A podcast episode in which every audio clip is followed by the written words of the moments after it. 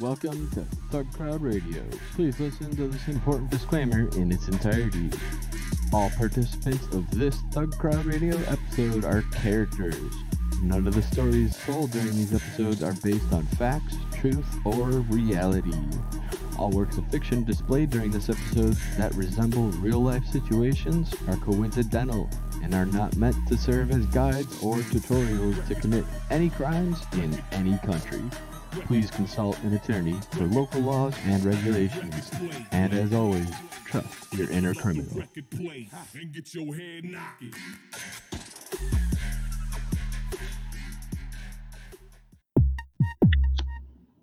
Hmm.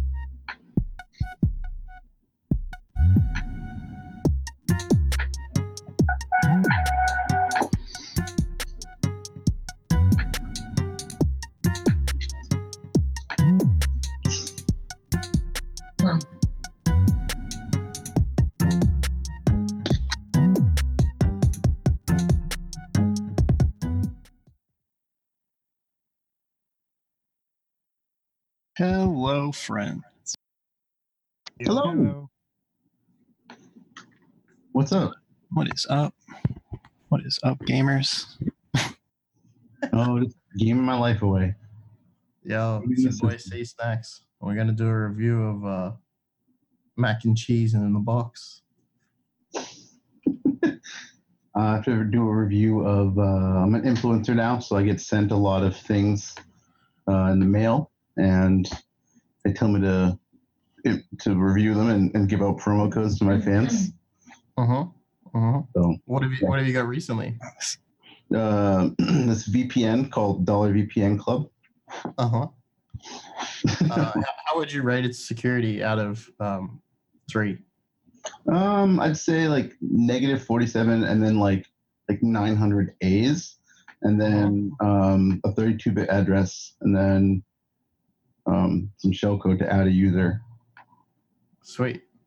Eight out of eight. It's great. um, so yeah, what's up, everybody? How's everybody been? We have a lot of people on tonight. Um, this is a pretty pretty cool show. Um, we last year did a mental health for hackers.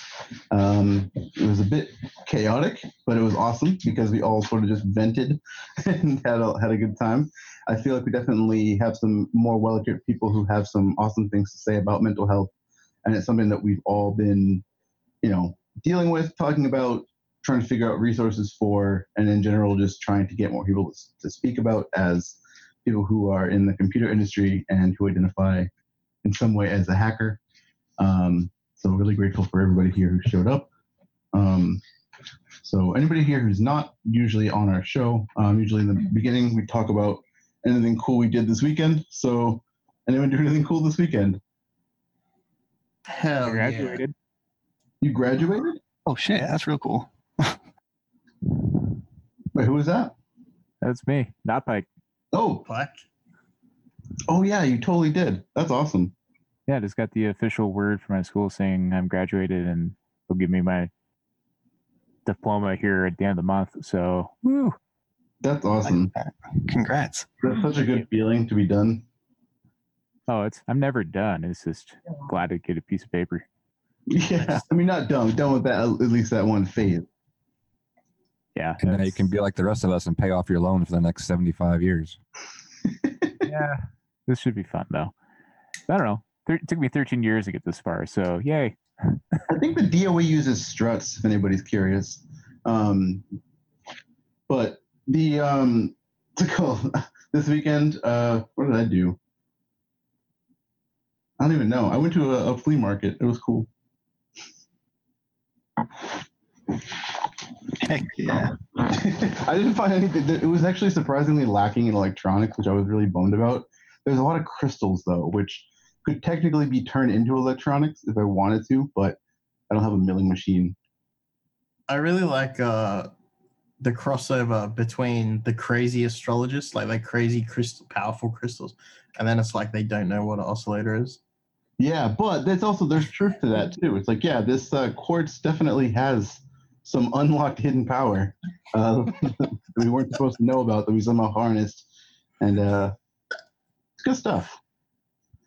Hmm. Um, but yeah, so if anybody doesn't have anything else to go on, we should try to get through the news kind of quickly so we can do our uh, do our actual discussion. We have we have notes for the discussion, which is a big plus. Um, so we try to just uh, have some awesome uh, talks about things and resources, and some of the people in here are actively involved in organizations that can help um, and try to do outreach for hackers. So I'm really excited to talk to them. Um, so yeah, let's get to the news. Uh, the first thing, here, I'll just post this again in the chat here. Thanks. What's my OPSEC? Um, for the bits. Um, so yeah, the first story on here is Amazon's uh, FC ambassadors. Uh, story about this. So this this kind of came came. This has been going on for a bit, but a couple days ago, people started really making a, uh, a big deal out of it. Is all of the Amazon fulfillment center ambassadors that have just sort of invaded Twitter with the most insanely cold, generic responses to any criticism against Apple with all these just completely bullshit. I mean, um, not Apple, Amazon with completely bullshit, um, like ways of uh of describing how the company operates. Um, this is just pretty insane. There's a lot of a lot of accounts that did this. This is like a quite a big little botnet they got going on here. Nothing about this surprises me whatsoever, having worked there for five seconds. they, Yeah. oh my God, they really, really. I, I, this is my first time on the show. So, by the way, thank you for having me on. So, I don't know how much shit you guys actually talk about. Talk a lot of shit. Okay, Yeah, you, cool. You can go, go for it. right. Yeah, fuck them. Um, so yeah, this is completely something Amazon. I, I was in AWS, uh, and yeah, this is. I saw this and surprised me not one bit. Yeah, actually, I um I met uh, a a recruiter, an Amazon recruiter at a con, um, and they were like, "Yeah, if you're looking for a job, hit me up." So I actually was at the time. I hit them up like a week later. They'd already quit, and I was like, "Oh, like that's a good sign." And then- Short shelf life. Like butter. yeah, I was like, "Well, Um, I guess I won't be pursuing that." I actually wouldn't be surprised if these people also moonlight for Apple and get confused and start like uh, uh, defending Apple on the Amazon feed and that kind of thing. No, there are not suicide nets at Am- Amazon. Apple, A- Amazon, Bezos. Uh, uh, yeah, no, it's it's just crazy because I mean, it's there. A lot of the accounts, what I noticed was were very very sloppy. Some of them had names of the wrong name and the wrong picture, and like just completely different language that you would like on across different posts. Like it would be like a couple of months, they'd be like, "Hi, my name's like Josh," and then, "Hi, my name's like Vivian," and it's just like in the same account, and then like those two posts would be on there, and then the other person would be named like Martha on the actual account. You're like, who? Are, like, what is this? I've, I've never seen such sloppy work with with uh, you know. My favorite comment on this from these is uh, Party Thrash Dads. It says, I've seen more believable hostage videos. yes. I like that uh, they all use the same uh, email, or at least like the same mask. Begins with FC. It's clearly Amazon.com at the end. Mhm. Um, like, well done at hiding things on Twitter. Are you new?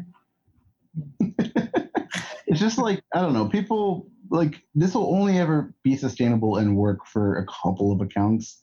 It's just I don't know how they managed to to put out this much infra and then just make it so easy to trace back to to what they were trying to do. Just it's absurd, and I don't know what are we gonna do. No, nothing's gonna really stop Amazon. So Yeah. I- I Also, definitely like talk their boss on Twitter.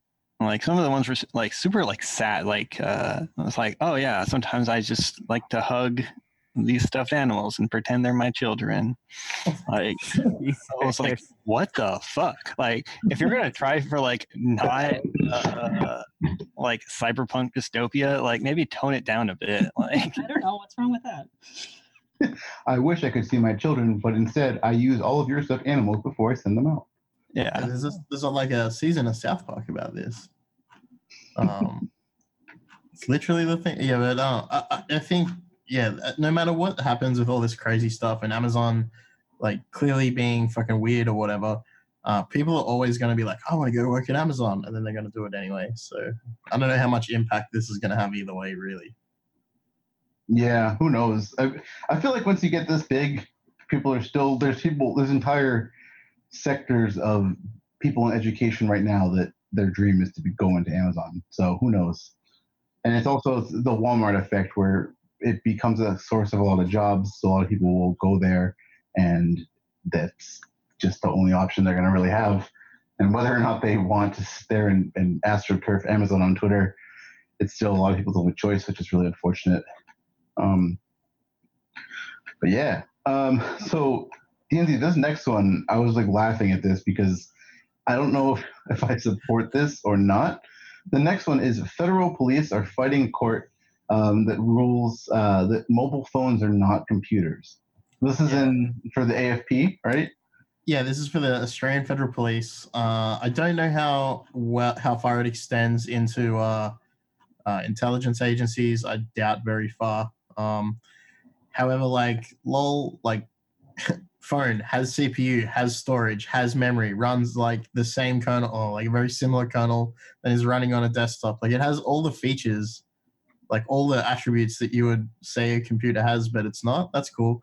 And then yeah, so it means that like like all the all the all the uh, laws that apply to like you know um, handing over data that's on encrypted disks because like you can be jailed for up to two years if you don't hand over the crypto keys um, to to devices that have been proven to have evidence on them. So like if if you're surveilled and uh, I can't remember the exact details, but it's like if you're surveilled and it's shown that that disk contains um, evidence on a crime, and then you you willingly hide it, you can be jailed or whatever. And I can't remember how long that continues for, but I guess that just means that like phones no longer fall under that category of computer. So I don't know what they're gonna do. It's pretty weird. Yeah, does that weird. mean that I could ha- like hide my my keys on like on an Android emulator? like, Yeah, well, you know, like, oh man, there's just so many things that Uh. if you were on probation and you weren't allowed to touch a computer, or like you weren't allowed to use like a desktop or whatever, do you just use a phone? Like, is that okay? can you VNC into a computer from a phone? SSH somewhere? Like, I don't know. which is weird because the phones now are probably more powerful than most of the computers like the judges have on their desks at home. Yeah, right. Um, but yeah, telecoms in Australia, it's a, it's a weird place. It They came on there. That was me for a second, sorry. Hey, so quick thing. Ben, I just clicked your link in the chat and I'm on Linux on Zoom. And somehow, I don't know why this happened, but it defaulted to opening up the Wine browser for some reason. And it was in a loop where it opened up like two of them. Oh, no. You Very- fell for the to- classic blunder. I had to, I had to do. I- to I didn't do it. I swear. It wasn't intentional. I had to leave the meeting and I was like, shit, I need to I had to quickly make DNZ the host. And then because I'm the host of the of the of the meeting, and then try to kill the Zoom process, which didn't kill the wine browser process. So I'm over here at ps aux, like sweating now, like, how do I make my computer not crash right now like, on the stream? So yeah, Oh, God. I'm That's so sorry. bug. No, I'm not not not bummed at all. That was an awesome awesome bug. Um, I think there was a similar ruling. Sorry, just to get back to the on the topic, there was a similar ruling in like uh, I want to say Denmark, but you're gonna have to check me on this fact. Um, where routers on like network devices were not considered computers because they didn't have um, like a hard drive or something. It was like some really weird loophole. I don't know if that still stands, but it meant that uh, in the regions where those laws applied, that owning uh, a network device was not owning a computer, which is super weird. I mean, when you look at things like Mirai or whatever, right, that's all they own.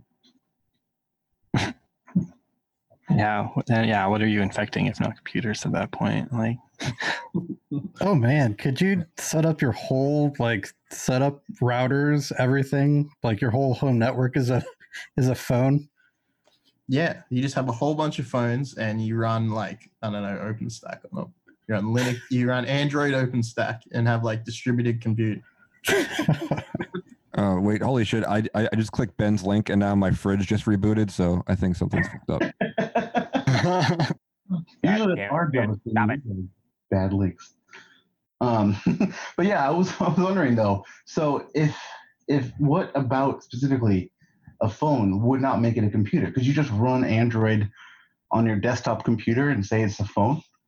Or like or like Chromebooks or whatever. Like Yeah. Oh, here's a GSM module. It's uh, it's a phone. yeah, its primary purpose is for making phone calls. I, but I, I mean, there's some really weird stuff that's like left over in the telecommunications acts from like 93, 95 um, that apply to computers. So I wonder if maybe, like, for example, you can't, I think there's like a, you can't port scan kind of uh, clause because, and if you like, if you do port scan, it's like, um, if you find a, a vulnerability, regardless of if you exploit it, like that's illegal. Which is like I don't think anybody's ever been charged with that ever. Um, but it's like a leftover from like war dialing. So I'm wondering like now to, to like if you if you port scan from your phone, what's that? Are you war dialing again? Like in the eyes of the court? Yeah, let me fire up my rotary computer. It's like super weird. So for uh, ignorant Americans, is that Telecom Act kind of like the CFAA here? Uh, I think it's under the criminal code somewhere, but I can't. Okay, I just didn't know if it like it was equivalent. Yeah, I'm I'm not a lawyer. Really? Because somebody told me you were, so now I'm in deep shit. I can't give it legal advice, but hack the planet. Great. Shut the fuck up and get a lawyer. The dream of Um, the 90s is alive. Yo, so the next story we have on here, um, DeVos linked adoption agency exposed highly sensitive children's medical data. Um, this is pretty sick. Uh, basically, this uh, adoption agency that gets uh, kids that were taken from their parents at the border um, just left a bunch of PDFs with like kids' medical, like full medical records, just like on their website. like cool. That's a good thing to leave for like, you know, when the kid becomes an adult and they can get totally frauded.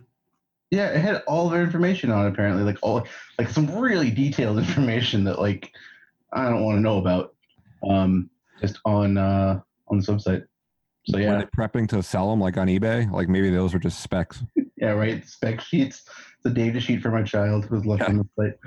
No, it's it's definitely pretty fucked. Um, and it just goes to show, like, for a lot of the sort of like really sloppy organizations that try to like, I guess, make a quick buck or something. Who knows? Um, trying to do something that's supposedly good. Uh, still, like, I, I don't know. I, I there's no like justification for this. It, breaks like so many different regulations, like federal regulations, like HIPAA and like other sorts of other uh, data protection laws. I don't know how they'd still be in business after something like this, but yeah, cool. I mean, how is anybody ever in business for doing this? Because this happens literally all the time. Oh, absolutely. It's just like one of those things that when it's like uh, like like kids, like they didn't sign up to have their data. there. that's super Yeah. shit.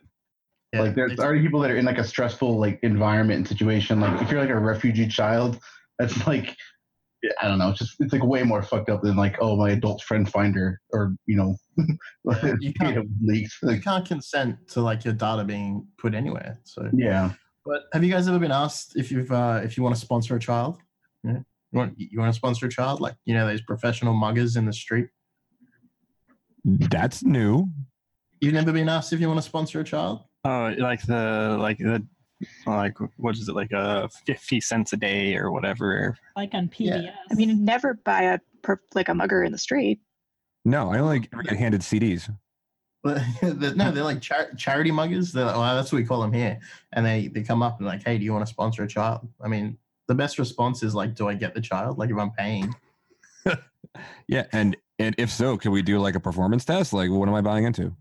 Yeah. yeah my favorite part of those is they want you to write down like your credit card number on this piece of paper for them Oh yeah. like can you just write down all your personally like can you just write down everything i need to steal your identity right here on this piece of paper I've um, had a I've had like a like an argument in the street with one of those guys. I was like, I'm not right. I was like, I'll give you five bucks to the to your charity right now, like cash. And he's like, No, we only take credit. I'm like, well, what? You want me to write it down? He's like, Yeah. I'm like, no. Um, he's like, well, I'm like, you'll just get hacked and like, or you'll just run off with it. Like, you'll lose your paperboard, like paper clipboard or whatever. And he's like, uh, no, nobody would hack us. We're a charity. I was like, oh, That's a guy who knows how to risk model. yeah. yeah They're like, oh, never gonna ch- get hacked because you're a charity. Um, let me tell the Russians about that one. Um, so the next story that we have on here uh, is weird because it just gives you this JSON response. It just says not found. And I go on Google to search for wired no license plate, and it's not found either. Um, so on, I'm gonna pull up a cached copy.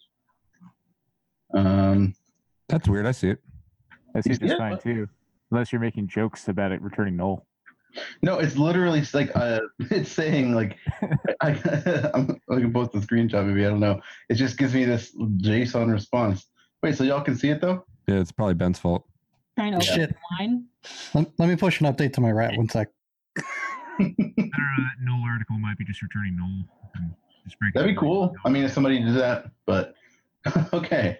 If anybody can read it, just go on Google and get the uh, cached version of it. Um, so yeah, this is pretty cool. Somebody um, had done a license plate that just said null, and ended up getting a bunch of pla uh, parking violations from other people because of the mislabeled um, like tickets. What's funny is the they came in from like before the guy had the number plate, before he had the car. Like just like they just built up from you know with however many errors in the system, and then he gets them off. well thought the out. fucked up the fucked up part is this is not actually uh, California DMV freaking going after them. These are like private uh, collection agencies. So whenever like tickets don't get paid, they'll go to a collection agency who don't give a fuck. These are like scalpers, and they're just like going after him for money, and they'll just fucking start doing like these really gnarly things. It's not good. Yeah. they'll think they're like Dog the Bounty Hunter too, and they come out of nowhere like It's like Mr. License plate of Null. You have unpaid tar- parking tickets from 2001. You need to pay It's like now. some Well, crazy lady with troll eyebrows from Operation Repo. That was probably a bold move presenting at DEF CON because he could have got swarmed by like dog Yeah. on stage. the hacker known as Null. Been sweet. So what's really fucked about this is that a lot of states like go through private companies for their ALPR ticketing systems. Mm. And then yeah, like exactly like you said, it goes right to collections and like you don't even know until they're like calling you and, and messing with you. So one of Yeah. the- this is one of those Also- awesome yeah, go ahead. Oh, I was gonna say also it's like uh, you can't um, like renew your license if you have like or registration if you have unpaid tickets. and so Right, it's yeah. like there's a it's like a ticking time bomb that never you know stops adding up. But like whenever he has to renew his registration, he's gonna have a real bad time. Yeah. There's a really important question we haven't asked right now. How do I get my regular license plate to say to come up as null in the DB Yeah. so that, so that that guy gets my fines? Like, Didn't somebody uh yeah, didn't somebody um do an SQL injection as a plate or to an LPR system one time? Yeah, yeah. They just tape pieces of paper over their over their license plate. I think that's how you do it. Yeah. This needs more testing. Could you go 16 bit and throw all zeros at it and it would default all access? I mean, not in the context of login, but that. just start sending you every ticket too. You just get you just get a, you just get a success message that says you are now logged in as admin in the mail. Found the global vehicle bandit. Their name is It's like Uh, blind SQL injection. in All next cars one. now belong to you. Yeah, this got me thinking too. Like um, these websites, right? For every state, you have your own website where you can register your plates, and it's like, man, think of how a old these websites are, and b that they accept user input. I was like, oh boy, Yeah. There's It's, some uh, pretty there's some pretty cool Austin vectors through some of those uh tell you what. tell you Uh, Before we incriminate ourselves, let's talk to you about the next um, story here, which is Apple seeks to shut down Corellium's uh, iOS uh, builds. Um, Nope. There you have it, boys and girls. Nope, not gonna happen. Boy, I'll tell you what. Yeah, so basically, Corellium makes uh, like pretty good replicas of iOS um, to for security researchers, and Apple's uh, problem with it is that they basically they're saying that they're subverting their own researcher policies or the um, good faith good faith security researcher program stuff um, that offers all their big bug bounties, and because they're saying that they are encouraging people to report them to third parties and sell them to the highest bidder, which I don't know. That's just how it has worked for a long time. I We mean, talked about this last week. Like Apple only paying one million dollars for like a full like uh no no in uh no user interaction RCE, Mhm. and like other people paying two million. I'll pay you one million and one dollars. Yeah, like they're gonna. Like, I don't know. I don't see that as the thing. But they did say that like so Corellium are running a hypervisor and you know their own I guess XNU kernel of some kind that's pretty close, right? Mm-hmm. Um, so like what part of this? I don't understand what what part of this is actually like Apple's private data. Like unless they're using like some part of the leaked iBoots or something like that. I mean, Um, there's so many little bits of it that they, they could call on for patent stuff. There's like, like I feel like there's any like co- line of code that they could construe as theirs would be a count against like copyright infringement stuff. they got to prove it, right? That's going to be a long, drawn out court case. and unless Corellium have the money behind them to just keep fighting Apple, hmm like, I don't like, you know, they'll just go forever until they run out of money. Yeah. Definitely interesting though to see what will end up happening with that because I feel like they're not going to be able to shut it down, but they might find some bizarre loophole that does, and then who knows? There's just going to be some other place that just operates in some non-extradition country that just starts banging them out too. Yeah. So Apple, Apple's current uh, virtualization of iOS, like only, well, and macOS as well, is like only on Apple hardware. Is the other thing. So Mhm. I guess they're trying to like keep people who are doing Apple research on Apple hardware, maybe. Who knows? We should talk to POSIX Ninja. Yeah. Well, they haven't. Uh, like uh, Apple X80, uh, what is it called? Like Hackintosh, the um, Mac Mac OS X86 project is like still around, still running. I mean, people. There's people who've done some pretty amazing stuff with with that in general, though. Like people have been able to like jailbreak and re-implement the entire OS and make yeah, like I, ISOs of of pretty much everything and rewrite core parts of the kernel to do funny things. Yeah. Um, also, I saw uh, on Twitter some like developers are talking about how like nice like Corellium makes it for like building out and testing apps and like something just a service that Apple doesn't provide, right? Like, absolutely. And it's like it's shitty that you're going after someone for providing a service to your developers, like people developing for your OS. Yeah. that, like you don't provide like if you're going to like sue someone for providing a service like that at least provide that service you know what i mean Yeah. like um but yeah they were saying how fucking hard it is to find anything else that uh, compares with that hmm Um, yeah, we can skip this Huawei story. It's basically the summary is Huawei is just like saying that they they don't give a shit about the uh, UK trying to ban them or anybody else trying to ban them. They're just going to keep funding other companies, which is funny.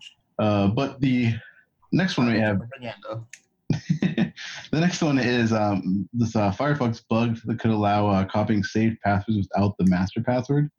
Um, so this advisory they put out um, was if you have a master password for Firefox um, and you enable it to access all of your saved passwords in the browser, um, I guess there's just a bypass for it that you can just use to get around the master password dialog and get it unauthenticated.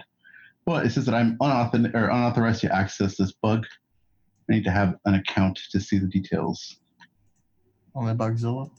Yeah. Lame. Lame, but yeah, update your uh, Firefox because who knows? Yeah, apparently, you have to have local access to the machine to do it. It doesn't seem like it's a remote thing. Um, Well, Chrome has the uh, Chrome has that mode where you put it in developer mode with the flag, and then you can just dump like every saved cookie in JSON format. Um, anyway, so yeah, but I mean, I if you're tr- if you're trusting uh, Firefox similar to the way you trust a password manager in that context, um, then yeah, that's a pretty bad bug. yeah, I guess that's the lesson. That like, Firefox is not a password manager. Well, I mean, they try to market themselves like that sort of all-in-one web experience. I mean, a lot of people do, and people uh, definitely buy the hype. But yeah, Yeah. Uh, get a proper password manager or get a bunch of sticky notes. Do what you gotta do. Um, uh, the next one here I thought was really cool. This was um, confidential company documents exposed in public sandboxes. So this is uh, a report that somebody had done um, on, I think, should have been VirusTotal, other other websites where you upload, you know, random files to check them. And in monitoring these, they were checking for like PDFs and documents and stuff.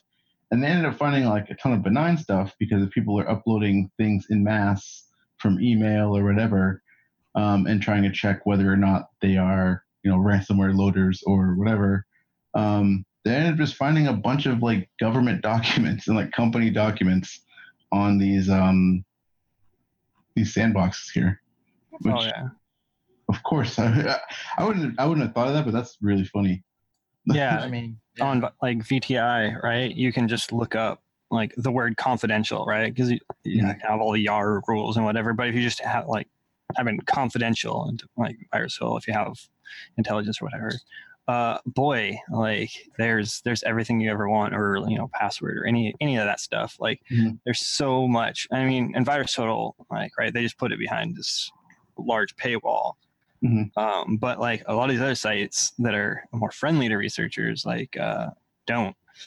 Mhm. And that's that's the trade-off, though, right? Like, is that you sit there exposing a lot of people's information. It's also like for like link caching, like caching and whatnot. A lot of these have super personally identifiable information, like plaintext emails and tokens and Mhm. all this kind of stuff. That if you and they all since they all come from the same place, all the same URLs, like um, I know I've seen some like movie theaters and like all this kind of stuff that sends out promotional emails, but you know they'll or receipts even like you can find receipts and the receipts contain you know personally identifiable information of course Mhm. um, and so there's like a lot of stuff like that anything that comes from an email you know has that unique url in it Mhm. uh, and it's you know there there's no off because they think by the nature of you getting it in your email you're the person obviously that it was meant for so there's a lot of really really uh, bad stuff there What about uh like is there a magic vendor box that like people put in networks to just you know ship their email off to uh VT and then just be like, oh yeah, this doesn't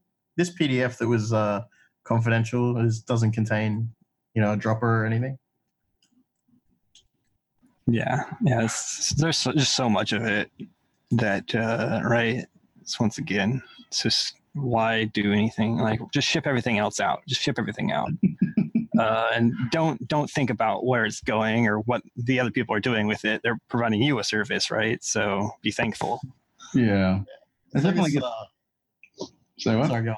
You, you go. You go. Oh, I was gonna say it definitely gets like sketchy with like a lot of like the third party like endpoint like protection and like email protection like third party sites that you know probably realistically a lot of those fun people are going to be using things like that as the back end with no regard to the fact that they might be sending like the CEO's like you know medical records you know over to uh VirusTotal for some random person to pick out. Um, yeah, in that scenario though, that's like uh, there was a job I was on where the uh, the printer was using just Gmail without an application password as the SMTP gateway. No, it's sick. so, yeah, the uh, every single document ever that had ever been scanned in that um, office that was obviously things that shouldn't have been out were just sitting in the sandbox forever. So uh, if you replace Gmail with like you know one of these endpoint security fucking SMTP scanners, um, and that's shipping off to somewhere like VT, then you get all kind of good stuff. When I used to do regular purpose IT shit, I worked for a copier company that uh, when you can first start scanning docs like to network and stuff, and it was client server, the whole kind of thing. And man, they would just leave that shit just sitting on those open shares, accessible to anybody forever. Uh, I sit back and think about that and cry sometimes. Um, Maybe- Maybe I should have looked at it closer. No, no, that would be bad. Maybe I should Right. have looked at. No, no, that'd be bad. Plain text, unauthed, just hey, here, have a share of everything. I love FTP. Speaking of things to make you cry, this is a really cool uh, report of this. Oh, not a cool, uh, not cool in the news that it brings, but just cool in the way that they did all this. So um, this is a article called "Huge Sur- Survey of Firmware Finds No Security Gains in 15 Years," and so um, this uh, cyber independent testing lab um, had gone through and audited. It seemed like they're talking about three billion or three million. Three million sounds more like it. Binaries um, from vendors in um, different firmware, IoT, embedded systems, um, and they just basically audited all this code. Which to me, first off, that's pretty ridiculous and amazing of just being able to to analyze that many binaries for vulnerabilities at scale but the the results from it of a time based um, like how many vulnerabilities were either patched or reintroduced into the code. Um, it seems like nothing has gotten any better. Like anytime that there's something that's fixed there's another thing that's broken. And it's it just gets scary after a while when you think about these are things that are in our houses that are that we use you know like routers and these these stats are like absolutely not surprising at all. Like, I mean, I've Oh, no. done a, a fair bit of like Ubiquiti fucking around, like, and uh, stack guards 1.53%, ASLR 3.6%. Yeah, And for, you know, it's just so low. But then you look at MikroTik or MicroTik, how you say it, supposed to be like really good, like stack guard zero, ASLR none, fortify source not at all. never used it never Yeah. LA non-executable stack, almost nothing for everyone except for QNAP, which looks pretty good. But yeah, Yeah. build Na- NASA's and stuff out of those. They they do have that one flag in their uh in their make file. That's what saved them. they had it from the get go. That's the thing though that they're talking about is that that the reason why they're they're saying that a lot of these um these things happen is because it's like a it's a problem that starts off like with education on this stuff. Like people that are in school learning don't learn about these kinds of things when they're developing and it just kind of just goes over. And people people like it's it gets surprising to me sometimes when you talk to people that are developers people who've been developers for a long time that like trying to explain like a basic vulnerability that you say hey you shouldn't do this because of this and they don't know it that those kind of things get like really weird you know? And it's like you don't you don't want to be like oh like you're an idiot because like if they never were exposed to it then how would they have ever known? But at the same time like how are you never exposed to this? Like it's literally like people have been like how long has aslr been a thing? You know like how long has that been built into like pretty much every compiler? All these different these different things they were testing for are built into compilers. Most of them are automatic in a lot of in a lot of compilers as well you know so Plus it's the um the hardware, like the the CPUs that a lot of a lot of the or MCUs, like a lot of them are running, uh, you know, like old MIPS stuff. Is Yeah, but but, I mean, still, there these kinds of things though. Like, I guess as far as as just like like good like build practices, like even like good like like I don't know. I just it just seems like I, I don't. it's hard to to understand sometimes how like nobody thought about like testing it for for overflows or Yeah, I mean, I can. I can remember in like 2000 and uh, like six or 2005, um, there were these D-Link like, oh man, I can't remember they were, what what the model was. There were ADSL modems that were just like you know USB only, like no, they weren't routers at all. And uh, there was a bug in um, the NAT table, and when the NAT table would grow a bunch like, like past a certain size, like the whole thing would just lock. It was straight memory corruption. And so anybody, and it had UPnP like enabled as well. Wait, actually, no, wait, this was the router model. Sorry, my bad. And um, and yeah, like once the once the NAT table would grow past a certain size, the thing would just lock up, like straight memory corruption. So Mhm. somebody opens a torrent client, router dead. hmm Like, and did nobody think like into that and go like, hmm, why would that happen? Like, no one give, gave a shit. Just like, oh, okay, just don't open a torrent client. that's it. That's advisory. yeah uh, i don't know it's it's not surprising but one of the things i like about embedded linux about working with um like research on on those types of devices is that it's like the 90s all over again Yeah. like stuff that you like that is difficult on on regular PCs now is like mad easy on a router. It's like stuff that's not even on the OSCP, like of how old some of the bugs are. It's like I don't know. It it definitely is an interesting thing, and I suggest like I think it was Femtoduino who came on and he had asked a bunch of questions about what sort of security measures do security people think that IoT should actually implement, and he had a thread somewhere. Um, I'll have to find it and post it, but it was about you know it was people like offering suggestions about like different like classes of bugs that should just be like squashed and like simple solutions for it you know for the most part. I mean a lot of the stuff definitely is not something that is easy. If you have a if you have an old code base it's like you know pushing like 10 15 years and you're still developing on it if you have your own custom kernel if you have all these different things it's definitely very difficult to refactor. And i Yeah. wouldn't say that that's a that's something that's an easy thing to do or that they're stupid for not doing it if they're a small company too.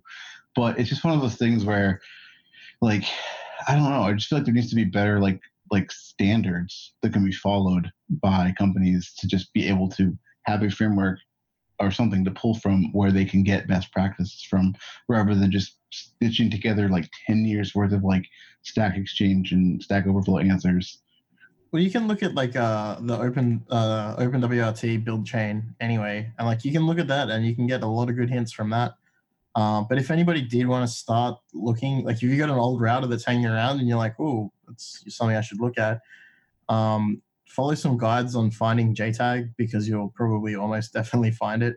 Um, and then you can use a combination of OpenOCD and uh, GDB multi-arch and then start fuzzing shit. Like, set a breakpoint and wait. Like EIP will be 41. Like uh, yeah. That would be an awesome sticker. Set a breakpoint and wait. Yeah, it's literally that's that's it. That's all you got to do. Um, shout, speaking of breakpoint, shouts to everybody's playing Flare-On with us, or at least playing Flare-On and just vaguely hitting each other. Um, if anybody's playing Fire Eyes Flare-On. Um, so, yo, the next thing here um, is Ian here? Coldwater? I don't see Uh, what's up? Oh, cool name. Um, Well, it, it is theoretically possible that another Coldwater might come online at some point, at which point my name makes no sense. So I'm going to be Gen 1, and if there's a Gen 2 at some point, you know why. that is cool. Okay. Nice. So um, the next one bed. here is about uh, some flaws in Kubernetes.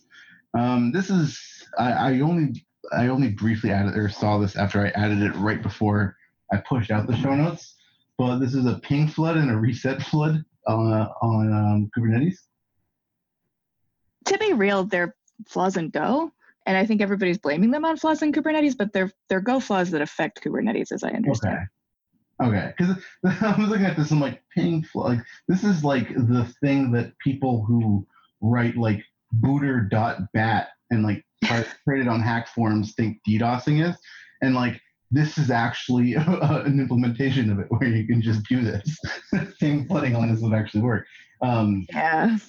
I So- mean, to be real, Golang is a mess. It is a hot ass mess. Like the only reason why we have not found them all yet is because people just haven't found them all yet. You know, like I- Pokemon. out of them. so yeah, Um, that's interesting though. There was another Kubernetes uh, advisory like earlier in the week that was like deleting all the stats from uh I can't I can't find the thread right now. There's been a few CVEs that have come down the pike in Kubernetes in the last couple weeks, and some of them have been sort of repeats of previous CVEs that they just keep repatching because Yeah. for reasons. And uh, some of them are like, you know, Kubernetes or kubectl CP, like, is like the Docker CP vuln that came up a while ago, and they're like zombie vulns that just keep coming back. Yeah, this is uh kube-state-metrics 172. Just got a CVE. Ooh, yeah, that one too. I don't think it's that exciting though. I think yeah, like delete them stats. Oh no. Hackers. The one about namespaces was pretty sweet, um, but I don't know if that got covered in a previous show. I haven't been here in a few weeks. Uh, I put it in there in the notes. We never got to it. Uh, I never feel enough authority to talk about Kubernetes. So Fair enough. Uh, I'm I'm no good to do good tech talk tonight though. Oh, it's okay. Totally fine. Um, Congrats on uh, getting married, by the way. Hey, thanks. That was fun. Um, yo, so the next one here, um, this sounds like it's straight out of Dollar VPN Club's playbook. Um, this is criminals use uh, fake NordVPN website to deliver a banking Trojan. Um, yeah, I guess if you are somebody who uses NordVPN and also Windows, um, and somehow came in contact with the website, um, NordVPN.club was used to distribute a banking Trojan. It's a pretty good replica of NordVPN.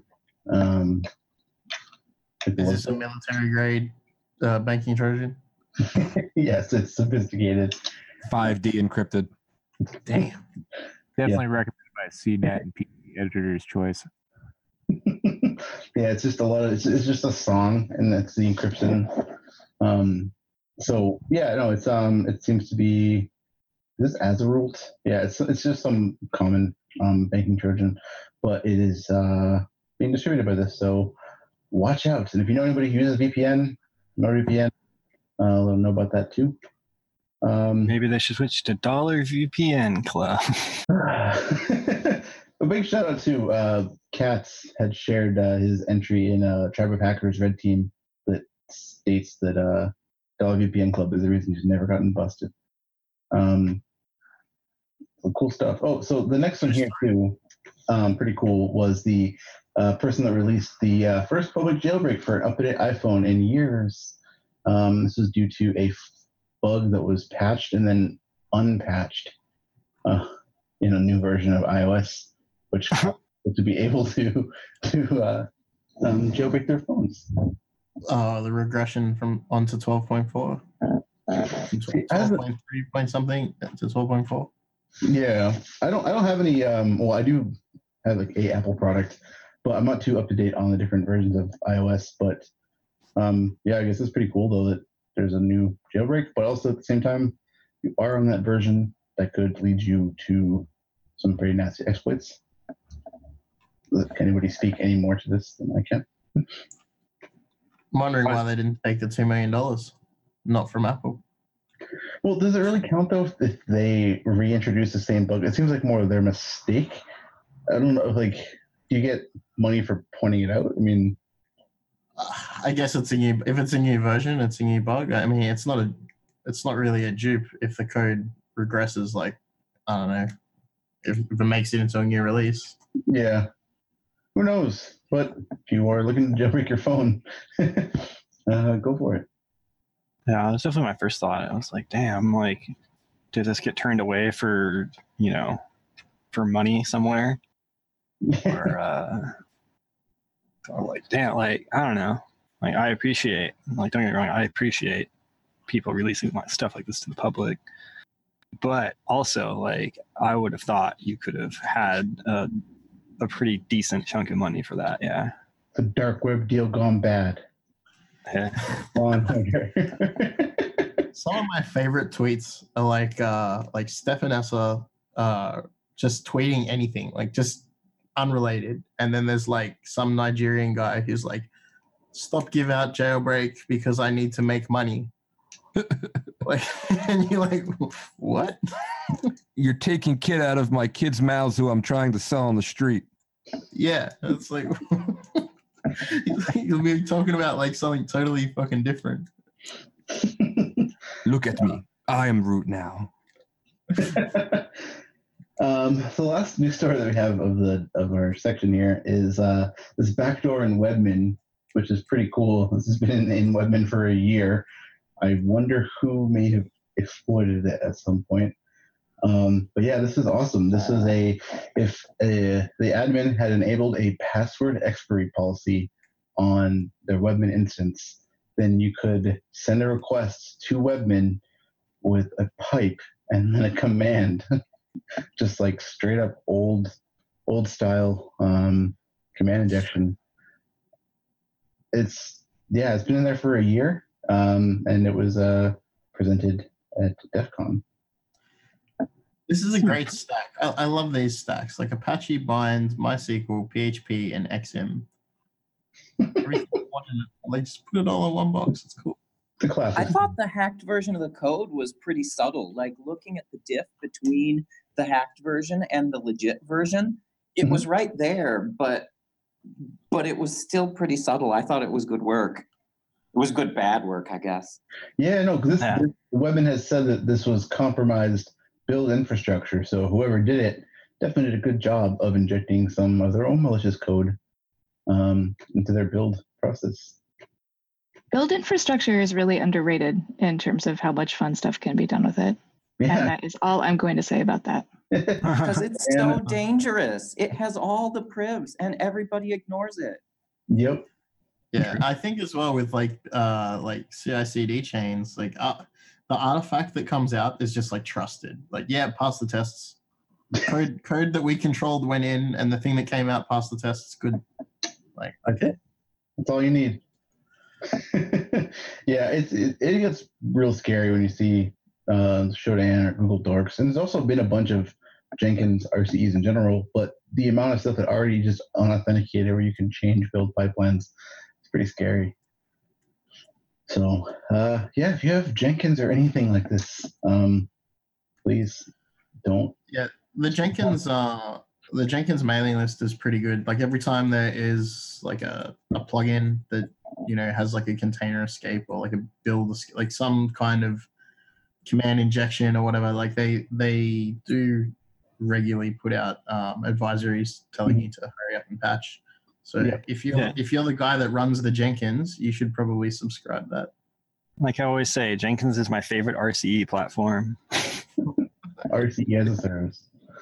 Um, hey, so that was all we have for the news. Um, we should definitely take a little break uh, before we get into our main topic, um, which is mental health for hackers. So, everyone here, uh, I guess we'll take like five, ten minutes or so to uh, chill for a bit, and then we'll be back. Um, definitely tweet out our uh, stream, and if you have any questions um, for the chat, definitely get them ready so that we can all um, have a nice chat. So, do you want to uh, turn on the break music show? Yeah, I'll get it. One yeah. second here.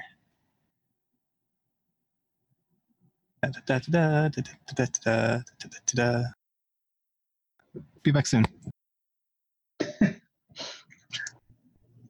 Hello, friends. That's weird. Doesn't an echo. Oh, we're back. We're back. Be back. Hey, hello, everybody. Uh, Hello. uh, someone in the chat, just make sure that we can hear us. Just type yes. Type in your social security number. That- type yes and then social security number. Okay, someone said no, so. Fair. I'm gonna put my password in there. There we go. 102. Um, yo, so we're back. Um, so now we can begin our topic of mental health for hackers. Um, so we're joined here by a lot of people. Um, there's really awesome. A lot of people that aren't normally on the show. A lot of people with good uh, resources and experience. And so we're really excited to have a conversation. So basically, we have a couple of topics that we kind of wanted to go over. And I guess we can just sort of like put some of them out there and then just sort of uh, lamp on them for a bit. So um, I guess the reason we did this show was because a lot of people that we know needed to uh, sort of assess various aspects of their, their own well-being, and it's, it's really important. It gets really important for people who are in our situation, in our positions where we do a lot of work that is very intricate and abstract, and we interact with people that you know have uh, different degrees of uh, anonymity and just all sorts of other external factors that are not common amongst a lot of people in the general population. So it makes it really, really important for people who are uh, hackers, programmers, developers um, to really remember that when they approach these uh, problems that they might have and kind of give themselves a bit more credit and also um, tailor things to work with their lifestyles better. If you're somebody who works from home a lot, there's other challenges you have. If you're somebody who does stuff that's uh, you know, confidential or under a lot of NDAs, um, there's a lot of additional supports you might need for that. So yeah, I, I kind of wanted to just have everybody here who is, you know, has a, a, comes from a bunch of different backgrounds, a bunch of different uh, I guess, neurodiverse backgrounds as well to sort of just be able to discuss all these topics and, and talk about their experiences with them, as well as any sort of tools or resources they might have used develops to uh, help them. So, with that, uh, I guess we can jump right into the first one we have here, which is uh, isolation. So, does anybody here ever feel isolated? Ugh, uh, yes. uh, yeah, man. Um, and it's it's it's kind of weird too because a, lot of us, you know, spend a lot of time at different cons and, and and seeing a lot of people. Some of us travel for our jobs or blah blah blah.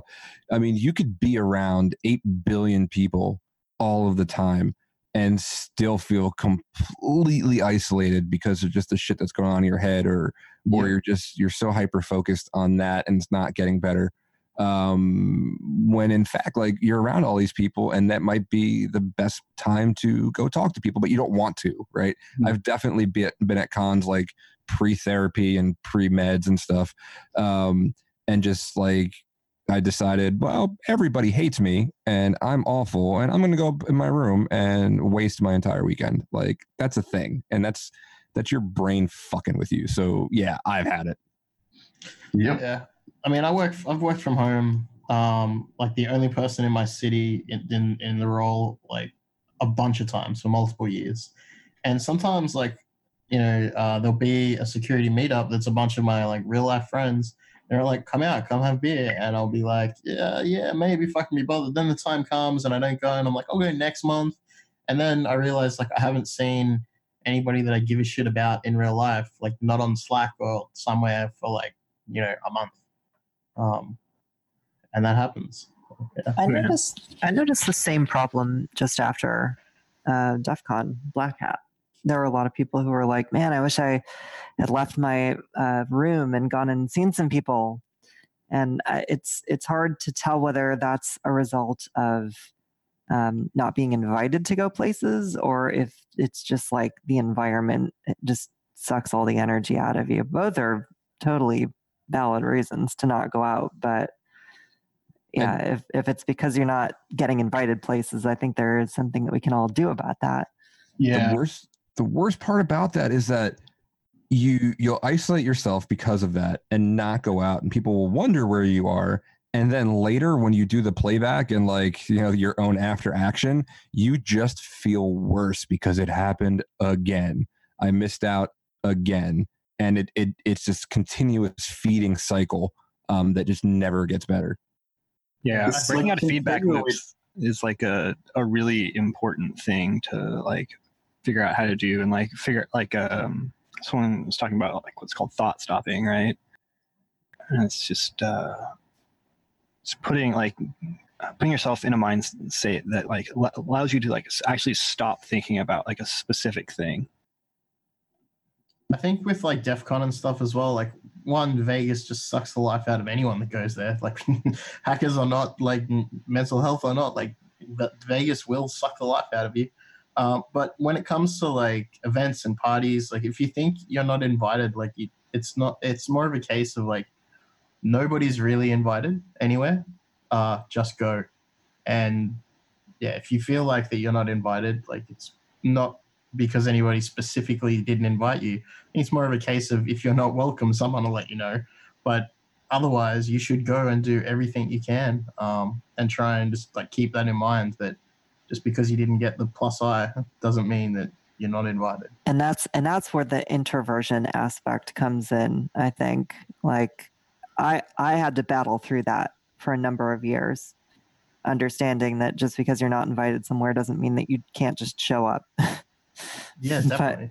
but you're but it's always going to be getting trying to get over that wall of like oh then i have to talk to people and are they going to hate me? And is this going to be just stressful for me? I mean it's going to be stressful either way if you're going to harp on it internally later.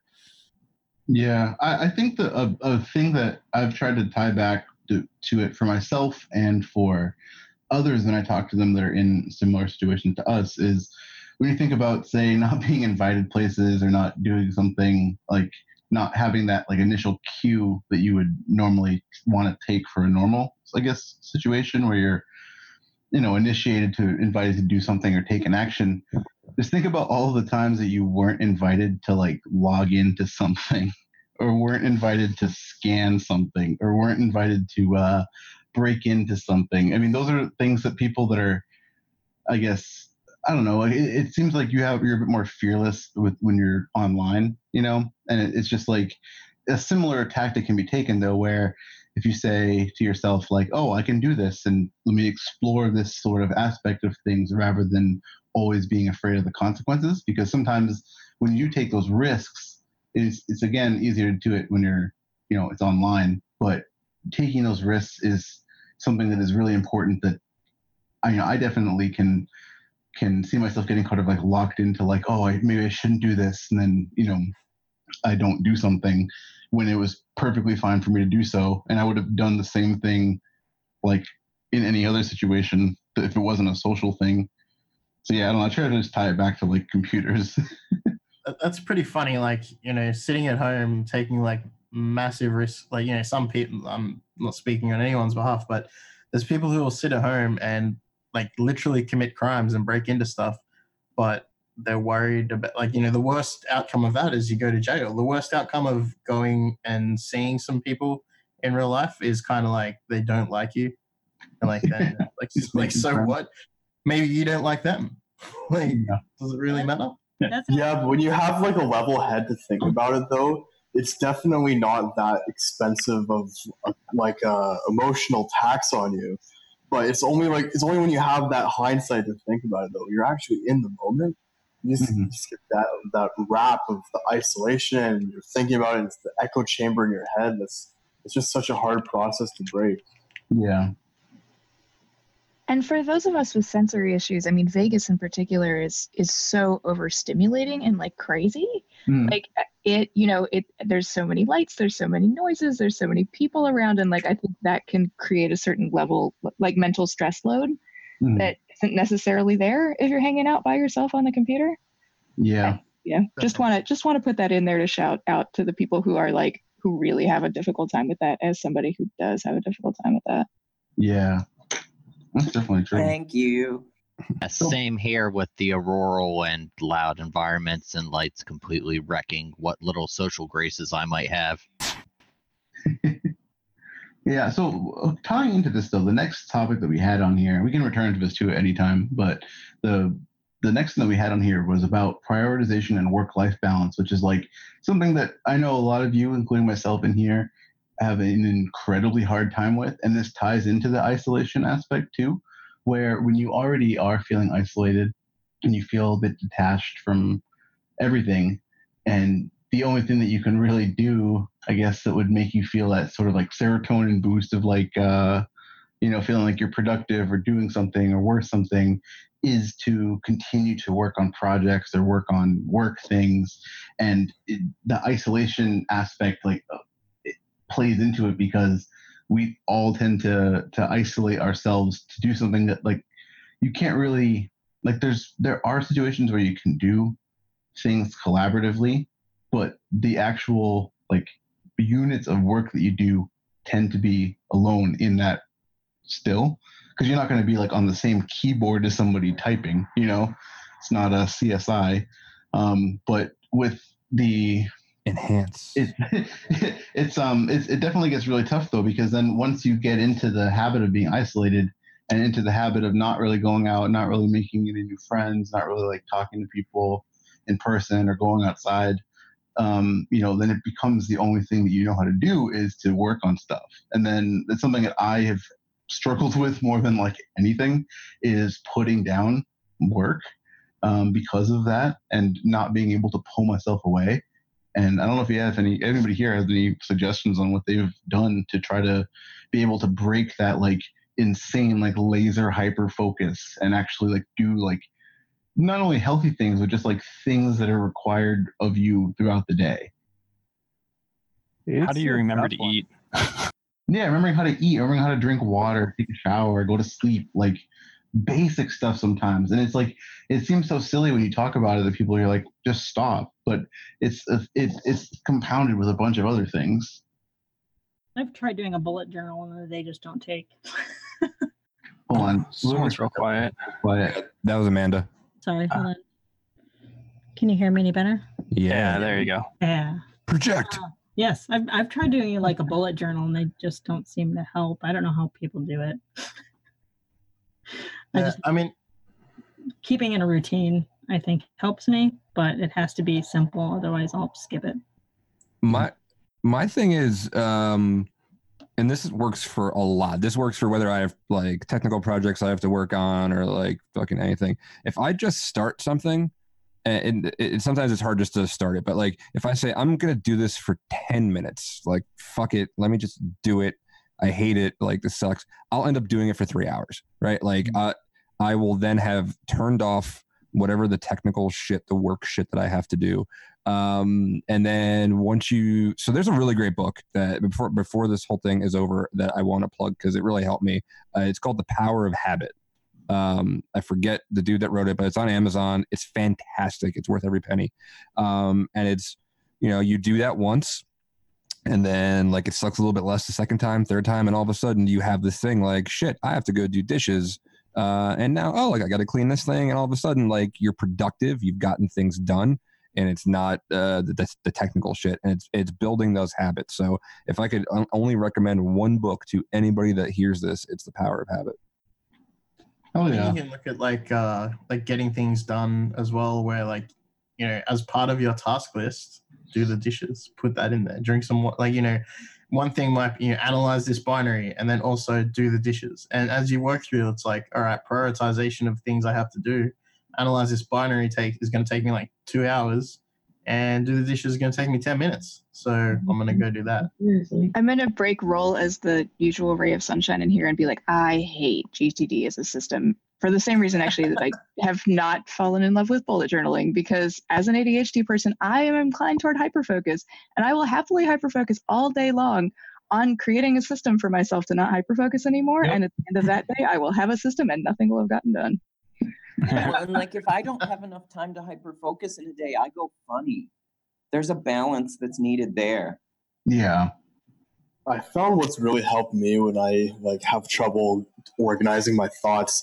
For me, really, I get really scatterbrained, and I'll think, "Oh, I have ten items I need to do right now, but I know next week I'm going to want to do all this, and I know where I want to be in six months." So, for me, I get really stressed out just trying to think of all the things that I'm trying to balance and get done because there's so much to do and there's so little time. Like you're only alive and working for so long and you want to do it all. I found for me like an agile system, like I, I use a lot of sticky notes and I've got like a dedicated whiteboard. I put all of my stuff on this uh, grid whiteboard system that helps me keep track of what needs to be done and when I need to prioritize things. I know that works for me really easily, uh, but other people they do prefer things like Trello. Yeah, I think as well as like if you look at the thing, um, the, the amount of like you're saying, there's a lot of things that need to be done. Like I can guarantee you that like my list of shit to hack is like so backlogged that I will never finish it in my lifetime. So yeah, for sure. Yeah, that's the same as my forensics backlog. It's like fucking 40 discs, and by the time I get to the halfway through, I'm like, shit, what happened with this machine? Yeah. Why did I do it?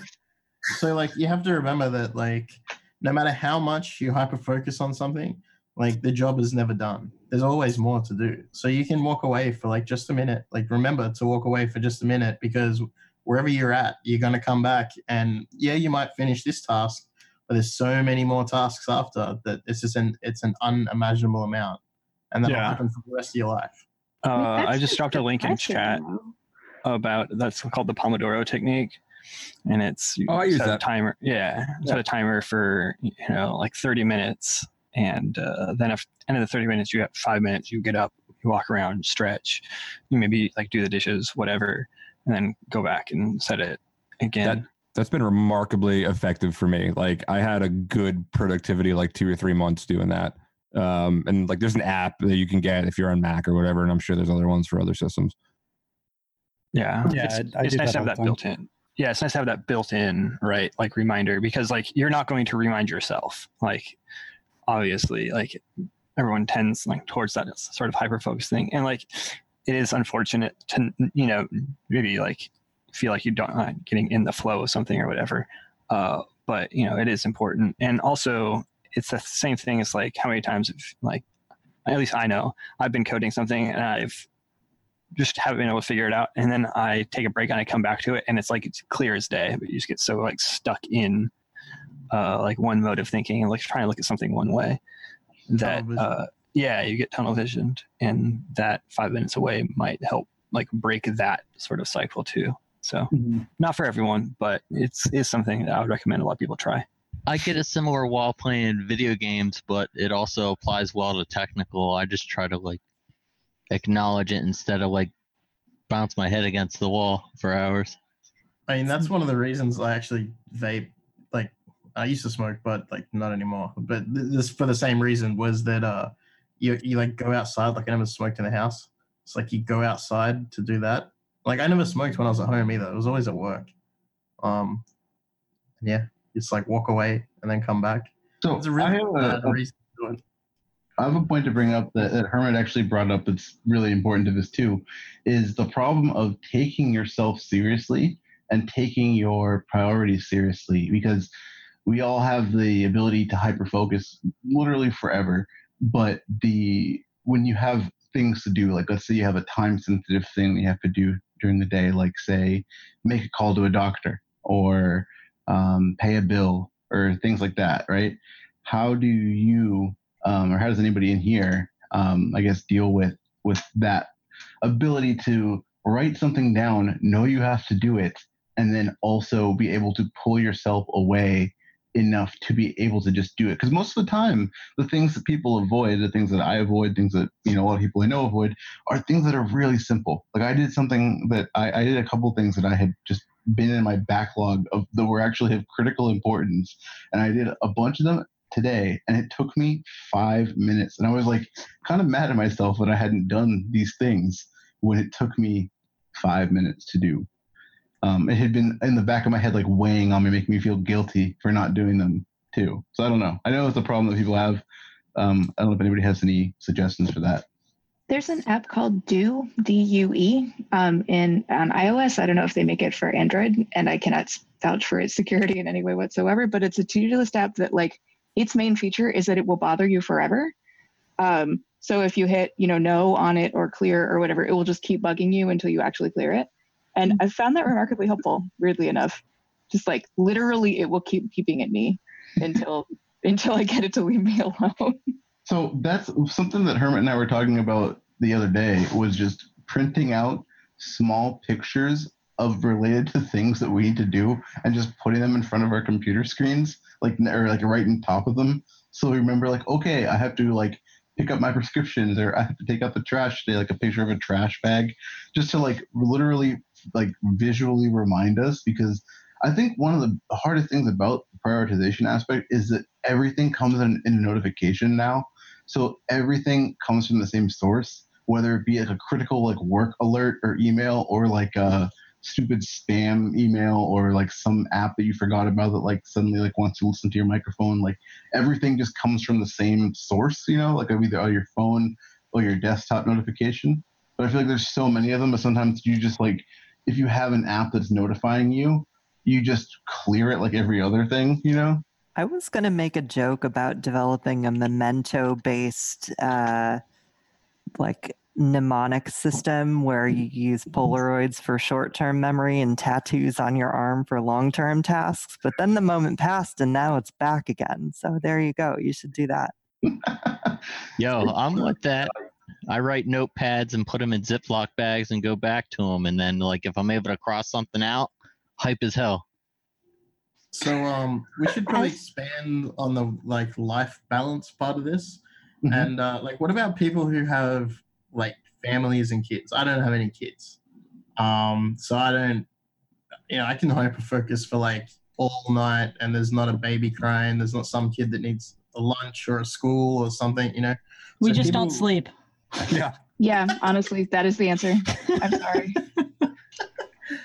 That's that's it. We don't sleep, and then when they get big enough, they hyper focus themselves. Right. Yep. you sit there like Gosh, not I hope speaking all night, hyper focusing together. No, honestly, I'm not kidding at all. Yeah, I mean, at, at, least for me. So my my son's four by now, uh, and he's getting pretty self sufficient. Like he'll just go fuck off and do whatever he wants. Um, but when he was younger, yeah, that's a real concern. But at least I know for me, it was kind of like that was that was one of my like true norths, right? Like, so if I don't get my shit together, God knows what I'm gonna like imprint onto him with my shit. So he actually made me try harder uh, to to do that. But yeah, it's you. Uh, we talked we talked a little bit about like how, how you prioritize your time and stuff. Um, that is the priority, I know at least for me. So how do you prioritize prioritizing like the most priority uh, and then shutting off all your other shit while you pay attention to your family and, and spend that time with them because that time goes by like that. So I've uh, started to leave my phone at home on the weekends, yeah, which I used to lock, lock mine in the cabinet. Extremely difficult because it used to be just I was on it all not all the time, but like just working 24 7. Because I mean, I have flexible hours, so I feel like I should be working all the time. Uh, but yeah, it was like, you know, your kids are only young for so long. I mean, I have three and one's leaving the house next year. So yeah, I needed more time not in front of a screen. What about for people without kids? How often do you guys go and do stuff outside? Doesn't involve computer. You wait, you can do that. Um, or, or what do you do too? Yeah. What kind of stuff do you like to do? Like that isn't computer related. That's a it's a good good question. Do you find that having children makes it easier to get distracted in non-computer things? Uh, it I just think, work I think it helps me get involved more in non-computer things like sports and school activities and whatever their interests are now are my interests. Sorry. All uh, of them? Jumping. Oh, go ahead. Oh, I don't know that that's parent talk. I'm sorry. no, not not not all their not no not all of them, but I have to at least pretend. Fair enough. at least for the younger ones until they realize. So I just wanted to babble quick. I have seen people in our chat talk about uh physical exercise being really helpful for that like endorphin Yes. rush disconnect, like pull you the hell out of whatever's consuming you and let you just like feel like a human and maybe think outside of like your anxiety for a minute. I second Yeah, that. That's for sure. My, it's actually the most health. Well, it can be unhealthy to a point when you keep doing it because it can start destroying your body and you start doing that whole atrophy thing. But usually, if if I'm feeling like a super anxious day, I'll do like a freaking six mile run.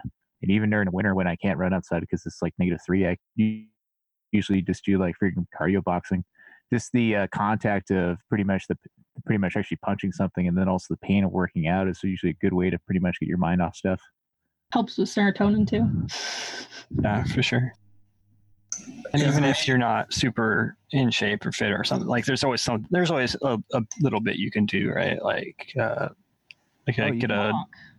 You can yeah, walk. or uh, if you're, you know, not not that you know, it's good to leave your house, but there's also like exercise bikes and that kind of stuff that are, you know, low impact. You don't have to necessarily like leave or go somewhere if it's cold outside, if it's raining or whatnot. Like you don't have that built-in excuse of oh, it's you know too hot, too cold, etc.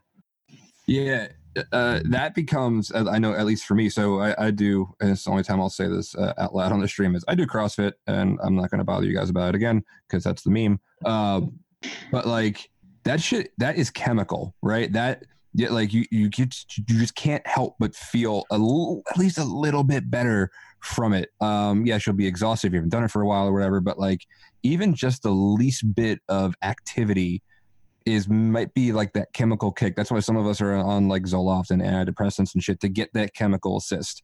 Uh, you can get that from that, man. It doesn't have to be something as intense as CrossFit or fucking whatever, but um, just a little bit of movement will do wonders. Yeah, there's a lot of things like just on the mention of uh, chemical help as well. There's other there's you know vitamins and, and diet and stuff that can help you as well. Um, you know like uh, 5-HTP, L-tryptophan, and like B12 and stuff like that as well. So can also help in the production of serotonin without having to go down the whole uh, straight antidepressant path. But also, if you need to go down the antidepressant path, there's no shame in that, and you shouldn't feel bad about it. Like, there's, I feel like a lot of like the like, oh, you could take vitamins and get sunshine and and exercise, but like, if your brain needs it, your brain needs it. Like, don't don't stress about that. You have enough to stress. I stress. am I am all for all of it. Love medication. oh yeah, better than always gonna judge you.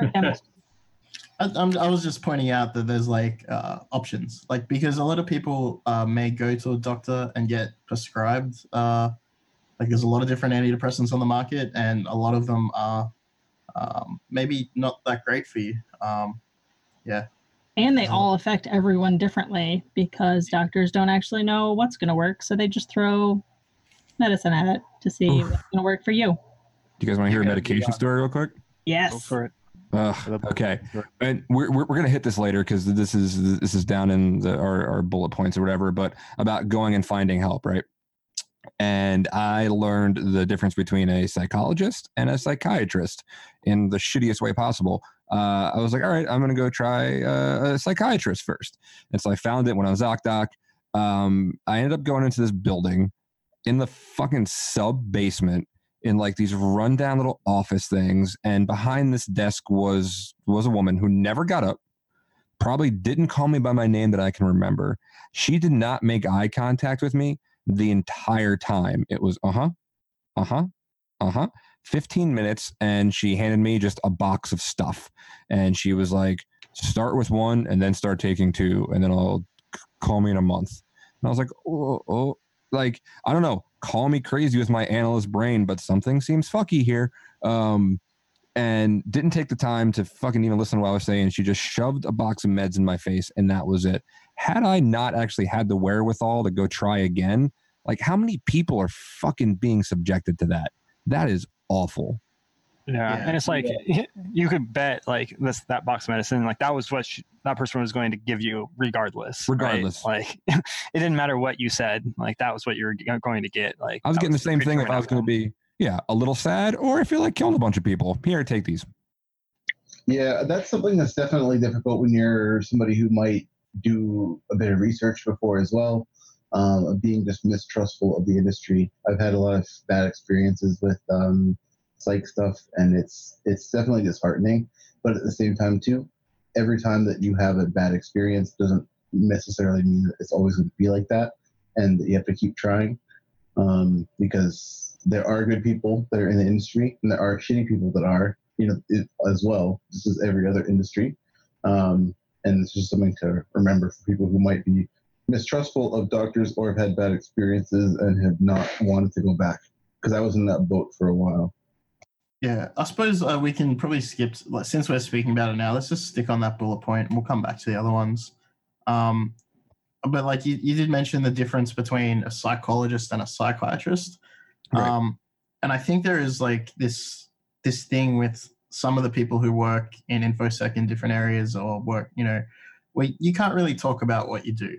Um, and you, it's sort of like because after a while, it's trained into you to not uh, disclose certain things, and then you're in a room with a psych with a, a psychologist, and they're asking you questions, and it's kind of like if you do share just the little bit that you can or or whatever, they're gonna think you're like, you know, is this person actually like crazy? Like, are they crazy, crazy? Like, they have schizophrenia or something? And they're talking about like all this weird, shady nation state type paranoia. Like, what is, is this real or is this person actually work in this field?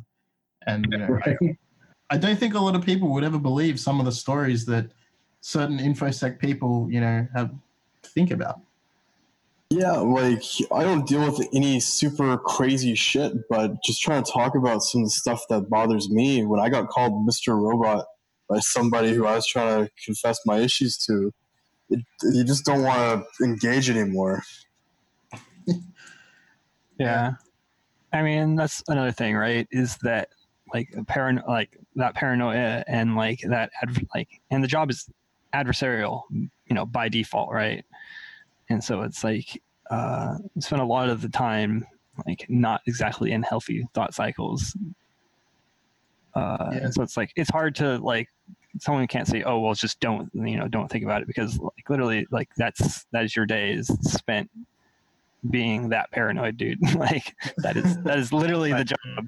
Is the Your job is to wear the tinfoil hat. Yeah. Yeah, you're you're preparing for outside.